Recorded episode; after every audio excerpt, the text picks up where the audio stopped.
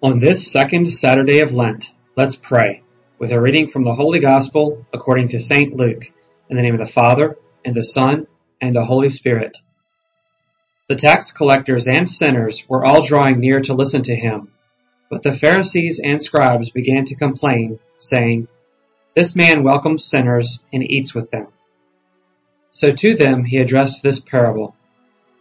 A man had two sons, and the younger son said to his father, Father, give me the share of your estate that should come to me. So the father divided the property between them. After a few days, the younger son collected all his belongings and set off to a distant country, where he squandered his inheritance on a life of dissipation. When he had freely spent everything, a severe famine struck that country, and he found himself in dire need. So he hired himself out to one of the local citizens who sent him to his farm to tend the swine. And he longed to eat his fill of the pods on which the swine fed, but nobody gave him any. Coming to his senses, he thought, How many of my father's hired workers have more than enough food to eat? But here am I, dying from hunger. I shall get up and go to my father, and I shall say to him, Father, I have sinned against heaven and against you. I no longer deserve to be called your son. Treat me as you would treat one of your hired workers. So he got up and went back to his father. While he was still a long way off, his father caught sight of him and was filled with compassion. He ran to his son, embraced him, and kissed him. His son said to him, Father, I have sinned against heaven and against you. I no longer deserve to be called your son. But his father ordered his servants, Quickly, bring the finest robe and put it on him. Put a ring on his finger and sandals on his feet. Take the fattened calf and slaughter it. Then let us celebrate with a feast, because this son of mine was dead and has come to life again. He was lost and has been found. Then the celebration began. Now the older son had been out in the field, and on his way back, as he neared the house, he heard the sound of music and dancing. He called one of the servants and asked what this might mean.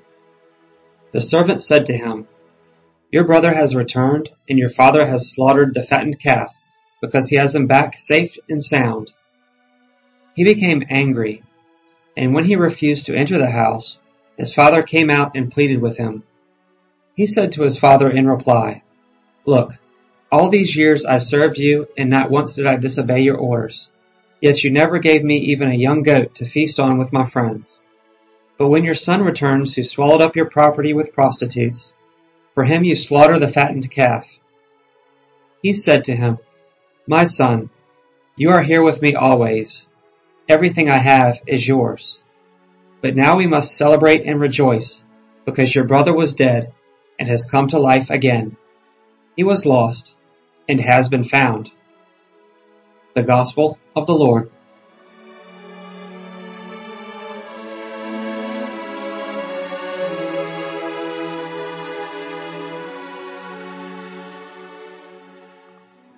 What a way to end this second week of Lent. If we look back, we probably feel like going over the readings of the whole week again because one was better than the other, though it's not good to say so. However, when we listen to today's Gospel, it's impossible not to say something. We don't have much time to comment on such a great parable. It's a pity. There's so much to say in so little time. What we surely can do is listen to the reading over and over again and ask Jesus to help us recognize the heart of the gospel, which is the heart of the Father.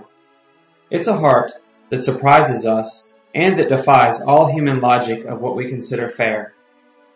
You may be drawing your own conclusions. Thoughts may have crossed your mind while you were listening to Jesus' parable. I'll ask yourself and myself some questions to make a sort of summary.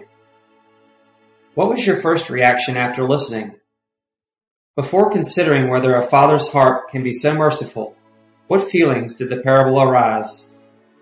Pondering is good, it's true, but feeling and acknowledging what we feel are also good. We have to learn to read between the lines of what we feel, of our emotions. I'll ask you some guiding questions. Do you get angry at such a good father?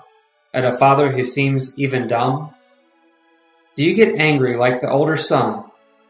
In the face of so much love, are you surprised like the younger son? Do you stand speechless? Would you attend the feast like the younger son to enjoy forgiveness? If this happened to you in your own family, what would you do? If you were the father of two children, what would you do? If you had squandered your inheritance, would you go back to your father? How would you go back to him? Would you go back, or would you stay with the swine in the mud forever? Has this ever happened to you? How would you react to see your brother come back home having acknowledged his sin? Would you feel angry, happy, jealous? Would you be glad to see your father welcoming him as if he were a king? What would you say if I told you that our Father in heaven, Jesus' Father, your Father and mine, the Father of those who are good and of those who are bad, lives to forgive us, and we don't realize it either because we take what is not ours and freely spend it, wasting His love, or because we have everything that He gives us, but we can't enjoy it. Wouldn't it be that we live in our own selfish galaxy and that we want to teach God how to be a good God. In this Lenten season, wouldn't it be good to ask that we spend Easter and enjoy the feast that the Father has prepared for us, a feast that He wants to hold and that we sometimes ruin? I know I've fired too many questions at you. Well, maybe some of them will help you acknowledge that in the first reaction we talked about at the beginning, you can hear God's voice. He has something to tell you he wants to show you something. He wants to forgive you. He wants to heal you. May we have a good day, and may the blessings of our merciful God, the Father, Son, and the Holy Spirit descend upon our hearts and remain forever.